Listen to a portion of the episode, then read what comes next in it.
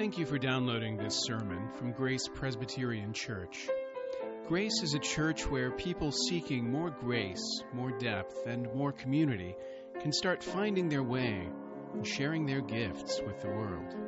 You can follow us online at graceforsiouxfalls.org. Peter has spoken to us already about this great salvation that is being revealed in Jesus Christ. So he continues with these words in verse 10 Concerning this salvation, the prophets who prophesied about the grace that was to be yours searched and inquired carefully, inquiring what person or time the Spirit of Christ in them was indicating when he predicted the sufferings of Christ and the subsequent glories. It was revealed to them that they were serving not themselves, but you, in the things that have now been announced to you through those who preached the good news to you by the Holy Spirit sent from heaven, things into which angels long to look. So the prophets anticipated forever and ever the coming of this Messiah. They had within them the Spirit of Christ testifying to his coming, and they searched within themselves. They inquired of the Spirit, what does it mean? Who will the Messiah be? When is he coming? We really want to know. We really want to know. And that desire, that, think of it this way, that history of the revelation of salvation is what Peter has in mind here. And it's a history that, that aims at glory.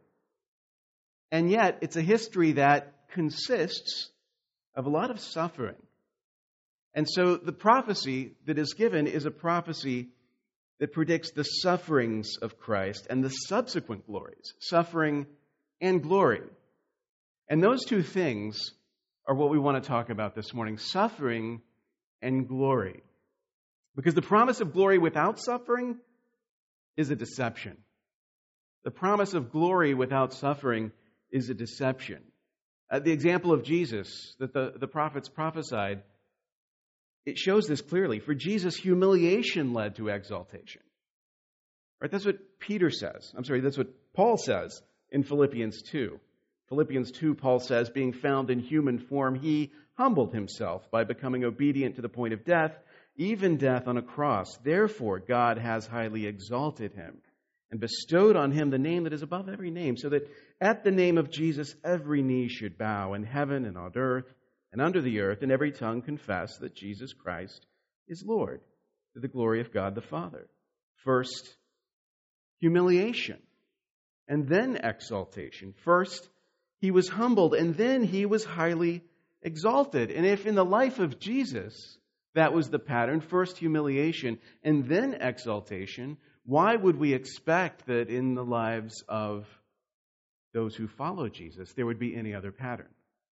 Like if we follow a Savior who suffered in order to be glorified, then shouldn't we too expect to live lives that follow that pattern? This is what Peter's been telling us already already in the, the first nine verses of the epistle. He hasn't waited long to get into this idea, right? That we have to suffer in order to reach glory. We have to suffer in order to reach glory, but we suffer, we saw last time, for a little while. And then we receive an inheritance at the revelation of Jesus Christ. That's the message of Peter, the core of that message. And as we get into Peter's epistle, it's almost as if Peter is like the apostle of suffering. He's the one who's always speaking to you about suffering. That's why it's good that his epistles are short. Right? Because that's his topic, that's his thing. He owns suffering.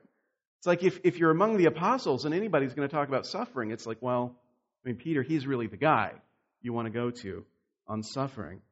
And yet, wasn't always that way. Wasn't always that way for Peter.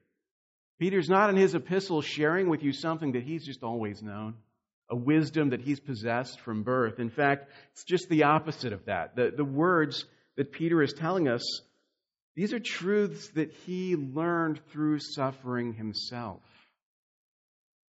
It's the fruit of his own experience. Because for Peter, the glory was always easier to see than the suffering.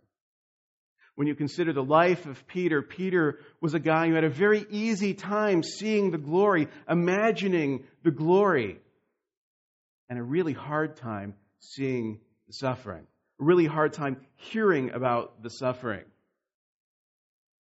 You think about in Matthew 16, when Jesus is trying to prepare his disciples for what's to come. Right? Jesus knows that he's going to suffer and die. And so his disciples, he wants to prepare them for this. And so he speaks to them about the necessity of his suffering. He must suffer many things and be killed, he says. Peter hears these words, and Peter contradicts him. Peter says to Jesus, No, far be it from you that this should happen to you. This will not happen, he says. Jesus says, I'm going to have to suffer. And Peter's like, No, no, you won't. And it's interesting, this is the passage, that famous passage where, where Jesus responds to Peter and says, Get thee behind me, Satan. It's interesting to note that the voice that speaks to Jesus in a comforting way and says, No, don't worry, you won't have to suffer. That's not going to happen. That's the voice of temptation.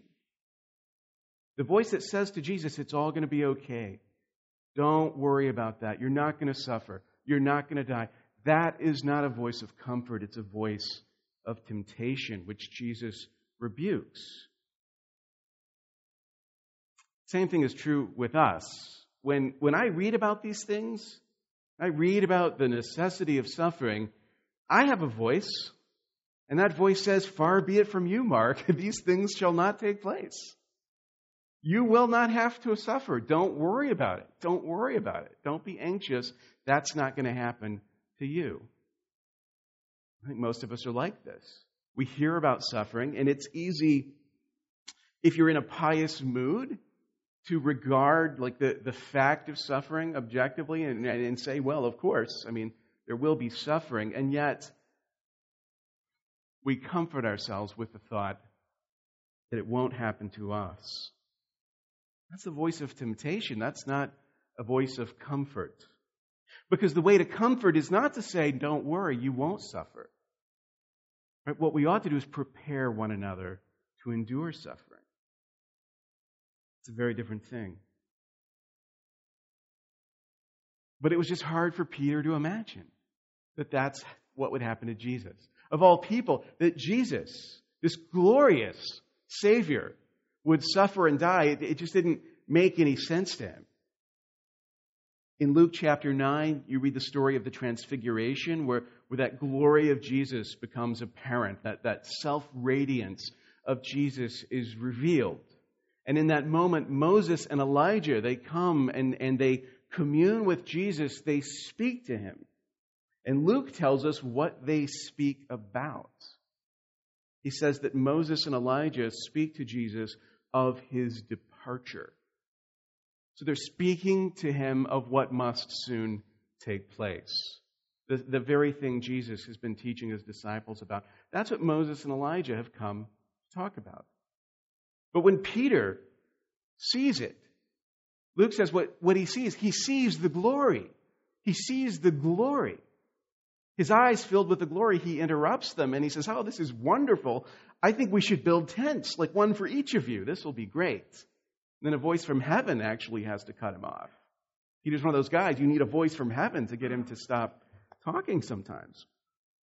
So the voice from heaven comes and, and, and interrupts him. But Luke adds an interesting observation that I think is very revealing when he reports Peter's words. He adds, Peter spoke not knowing what he said. He spoke not knowing what he said.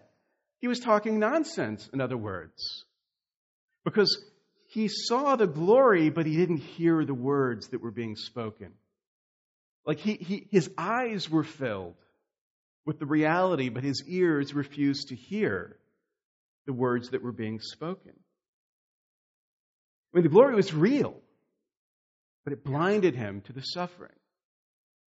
His eyes were feel, filled with the glory, and the glory, it was real, but sometimes when we focus on the glory, it can blind us. We can focus on the glory to such an extent that suffering seems unreal to us, unlikely. We can become so wrapped up in visions of glory that we can no longer see the cross. That obsession with glory can make you feel so spiritual. You can imagine the glory so vividly, it's like you could reach out and touch it, and yet it can become a kind of, of deception, a kind of self deception.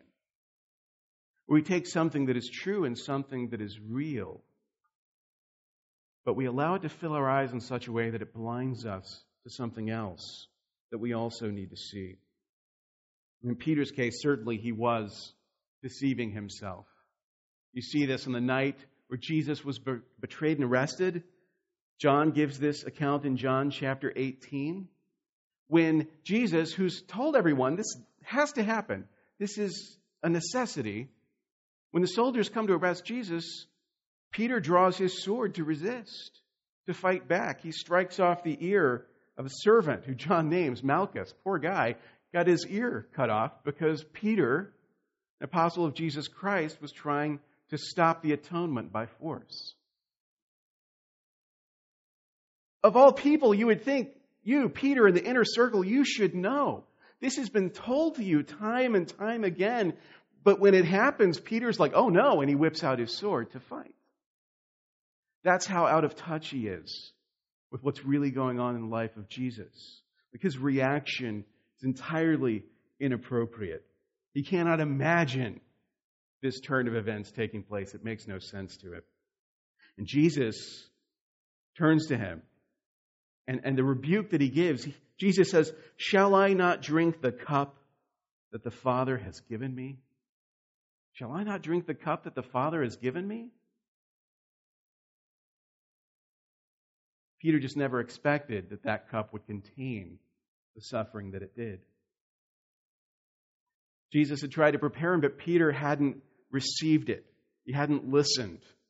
Jesus had told his disciples what would happen, and yet it came as a complete surprise. It, it pulled the ground out from under his feet, so much so that on that night, by the end of that night, Peter, who'd been willing to fight for Jesus, would deny him three times.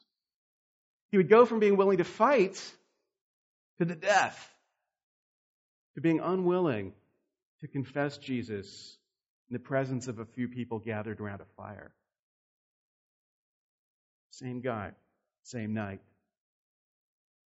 When we make the gospel all glory and no suffering, this is the kind of thing we equip people to do. Ironically, I think some of the most combative among us, some of the most combative Christians who can seem the most faithful because of that willingness to fight, collapse under the pressure of suffering because they never expected that to be part of it. Not even a lot of suffering. And suddenly everything seems derailed because the fight came from reveling on the glory. They told themselves there would be no suffering.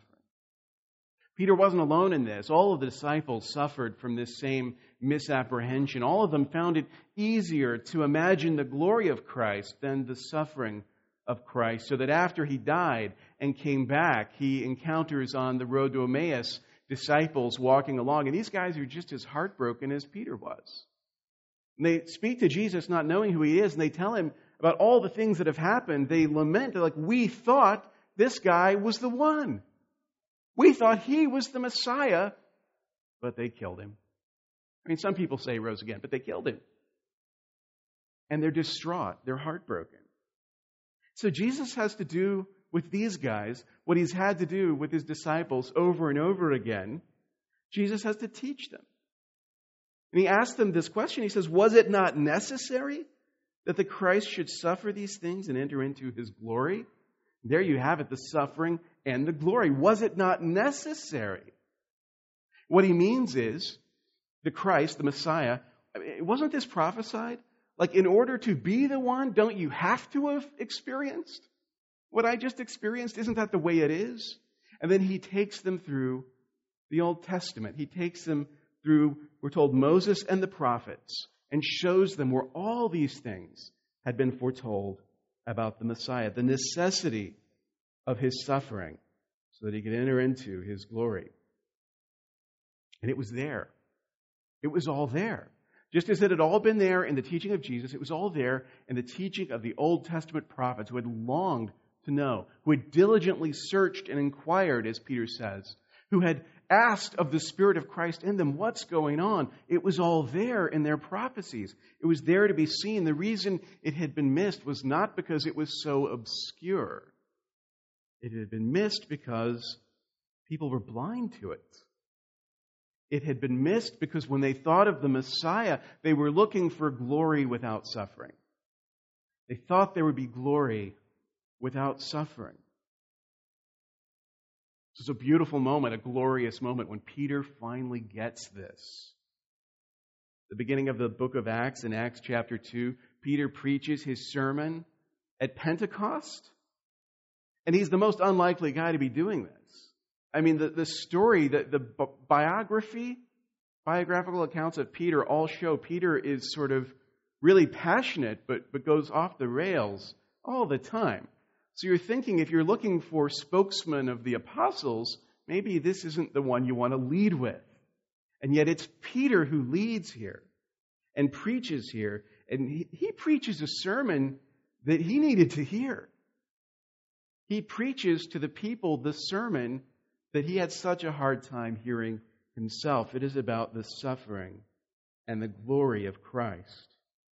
He ends with this declaration. This is in Acts 2, verse 36. He says, Let all the house of Israel know for certain that God has made him both Lord and Christ, this Jesus whom you crucified. And in that sermon, he reaches back to the prophet Joel. He reaches back to the Psalms of David, and he says, It was all there. It was all predicted. If we had had eyes to see, we would have known that the one that we inflicted the suffering on, the one that we crucified, was the Messiah who had been foretold. It is in the life of Peter a glorious moment. When you see him at Pentecost, it's amazing as he speaks and he proclaims the gospel before the people. It's a glory, though, that came through suffering. Like the life of Peter was a life in imitation of the life of Christ. He had suffered to reach that glory, he had been humiliated. This man who was now leading the apostles had denied Christ when they'd come for him. The search of those Old Testament prophets was a search Peter could relate to because his own life had been a kind of search into the truth of things. And he hadn't always gotten it right. There had been things he'd been blinded to. He'd seen the glory so easily, and the suffering had been hard for him. He'd peered into the mystery. He'd seen the subsequent glories, not so much the suffering. But the thing is, suffering can open your eyes. Suffering can open your eyes. Suffering, in the case of the prophets, was like the beginning of a quest. We look back at our text. Peter talks about the prophets and how they inquired carefully. They searched. They searched. They were on a quest for understanding, for knowledge. It's only natural. You think of what the prophets suffered, the way that they were persecuted for the word that they proclaimed, the word of the Lord. It's only natural that they would want to know uh, so, what is this all about? So, what exactly is it that I'm suffering for? What is this message precisely? When is this stuff supposed to happen? Preferably sooner, not later? Of course, they searched. Of course, they inquired. They were on a quest to discover the meaning of the mystery their lives revolved around, the, the purpose behind their suffering. And it's interesting the things that Peter tells us about them. He says, like, who they were asking was the Spirit of Christ within them. How did the prophets of the Old Testament prophesy? Where did the word come from? It came from the Spirit of Christ within them, Peter says. It was the Spirit of Christ in them who was predicting these things, who was giving them this prophecy. They received their inspiration by the Spirit. And then he says the Spirit, interestingly, as, a, as an aside, he speaks of the Spirit and he, and he refers to the Spirit as, as He, not it, as, as a person rather than a force. I think a lot of times, uh, e- even as Christians, we tend to think, you know, Father, Son, and amorphous force, power. But not at all. I mean, the, the Spirit, too, is, is personified. The Spirit is a person. The Spirit speaks and predicts, and, and, and what He predicts are the sufferings of Christ and the subsequent glories. In other words, the subject of their revelation was redemption. Well, sometimes we'll make this point, we'll say, like, the whole history of the Bible is the history of redemption. And, and this is what Peter is, is pointing to. Like the substance of their prophecies, all of that, it was all pointing to the sufferings of Christ and the subsequent glories. That's what it was all about. They prophesied, in other words, the grace that was to be yours. That's what the Old Testament prophecy is for. You're not committing a mistake when you go back to the Old Testament and you start seeing Christ in the Old Testament. You're not misreading what is there. Peter says this is what's there. This is what it was all about. The prophets themselves, they didn't see it clearly.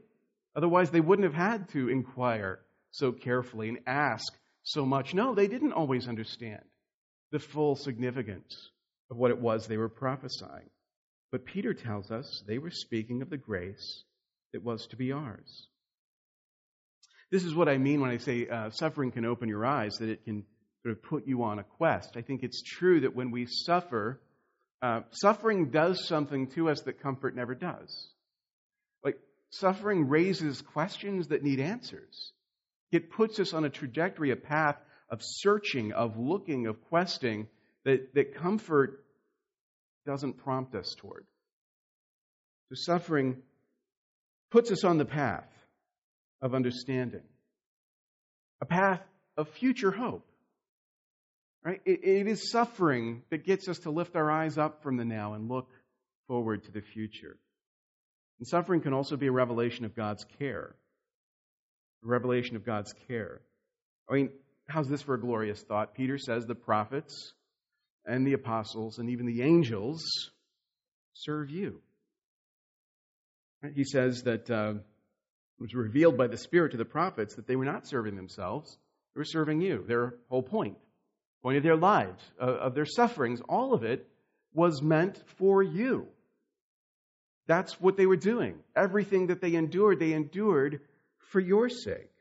It's the same as the author of Hebrews in Hebrews 11 when he gives us that catalog of heroes of the faith that we looked at in the fall. He says, All these, though commended through their faith, did not receive what was promised, since God had provided something better for us that apart from us, they should not be made perfect or complete. It was all for us. It was all for us. Everything that they endured. And the Holy Spirit also sent the apostles. He sent the ones who preached the good news to you. He sent them into the world.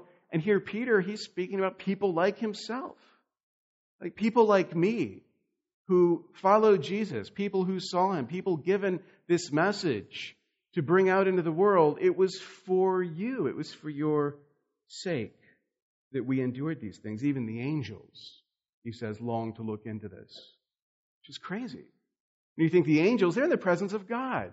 So you would think if anyone had insight into the plans of God and what God was going to do, then the angels would know. Like Mary, if she had had the, the forethought, she could have pumped Gabriel for information. Like, let me know uh, when all this stuff is going to happen but he couldn't have answered those questions. Even the angels stand, as it were, on the sidelines, leaning over the rails, peering down to see what God will do in us. Because it hasn't been shown to them, just like it wasn't shown to the prophets, just like the apostles, they didn't have it all, like it was waiting to be revealed in us. It's a revelation of God's care. When we suffer, sometimes it awakens us to the way in which we are supported by people around us that we never expected. And the thing, too, is when we suffer, we sometimes realize our purpose is to serve and support others in a way we didn't realize before. It's strange to me that the people who are the most supportive, the most giving, they're not the ones who have the most, they're the ones oftentimes who've endured the most. And as a result, feel a sympathy that they didn't feel before. Suffering can do that. It opens your eyes to the people around you, both as, as a support and also as people who need to be served by you. But if there is suffering, there will be glory. This is a sermon about suffering and glory, not suffering or glory. There's not a choice to be made. It is suffering and glory. And so far, the way I'm talking about suffering, it almost makes suffering sound like a good thing. Like there are all these benefits attached to suffering, so we should really, you know, want to suffer more? Which is ridiculous. Of course not. I mean, suffering in and of itself, it's not good. It's not good to suffer. There are benefits, but, but suffering can be really bad too. Right? Suffering doesn't usually open people's eyes. Suffering is more likely to blind them. If you think about it, that is what happened to Peter on the night Jesus was arrested. He was blinded by suffering. His eyes had been so filled with glory that when a little bit of suffering entered in, it was too much for him. He couldn't see any longer what it was all about. He lost the hope that he had had. Just a little suffering was enough to blind him, and he denied Christ. I think suffering usually leads to despair. Suffering doesn't usually lead to hope. You don't go around and say, oh, well, this is the most suffering place. This is where people are tormented the most. And man, they're just so hopeful, so optimistic. No. Usually, suffering does lead to despair.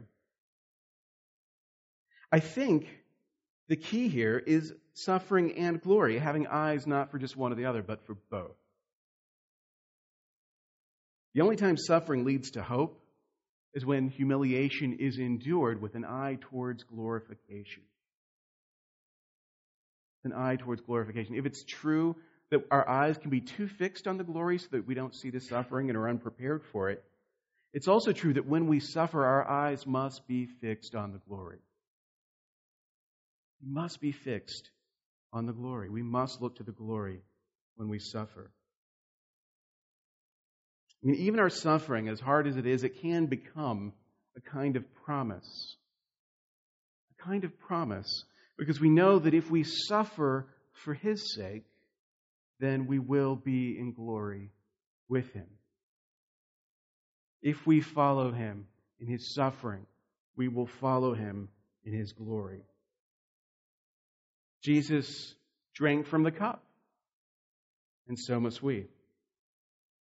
It's interesting in Gethsemane, before the soldiers came, as Jesus was praying with his pious sleeping disciples all around him, he prayed these words to the Father. He said, I glorified you on earth, having accomplished the work that you gave me to do. And now, Father, glorify me in your own presence with the glory that I had with you before the world existed. I glorified you here by carrying out the work you gave me, by enduring the humiliation, I glorified you, and now glorify me.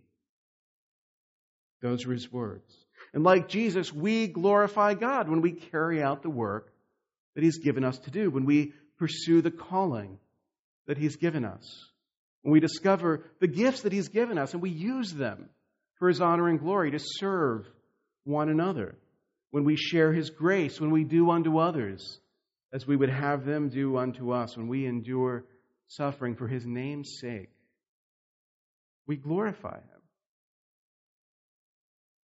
It's interesting to compare these two moments right before the arrest of Jesus. When Jesus is praying, he says these words Father, if you are willing, remove this cup from me. Nevertheless, not my will, but yours be done. But then, when the voice of temptation comes to him, as it has before in the form of Peter, he turns to Peter and he says, Shall I not drink the cup that the Father has given me? the example that Jesus gives isn't rushing headlong into suffering. It isn't suffering for suffering's sake. Pain is good. Nothing like that.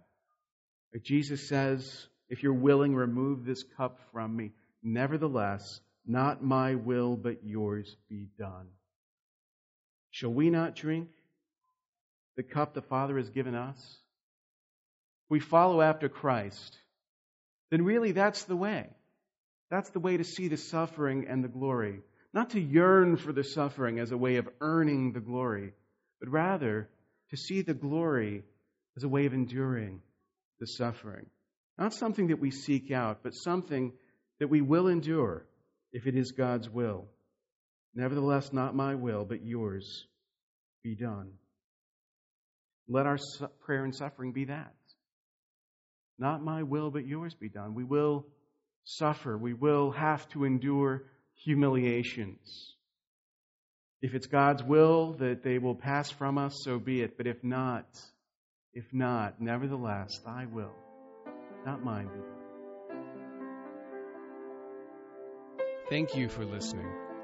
You can find more sermons from Grace and information about joining us for worship by visiting our website at graceforsiouxfalls.org. We also invite you to visit the iTunes store and subscribe to the Sermons of Grace podcast.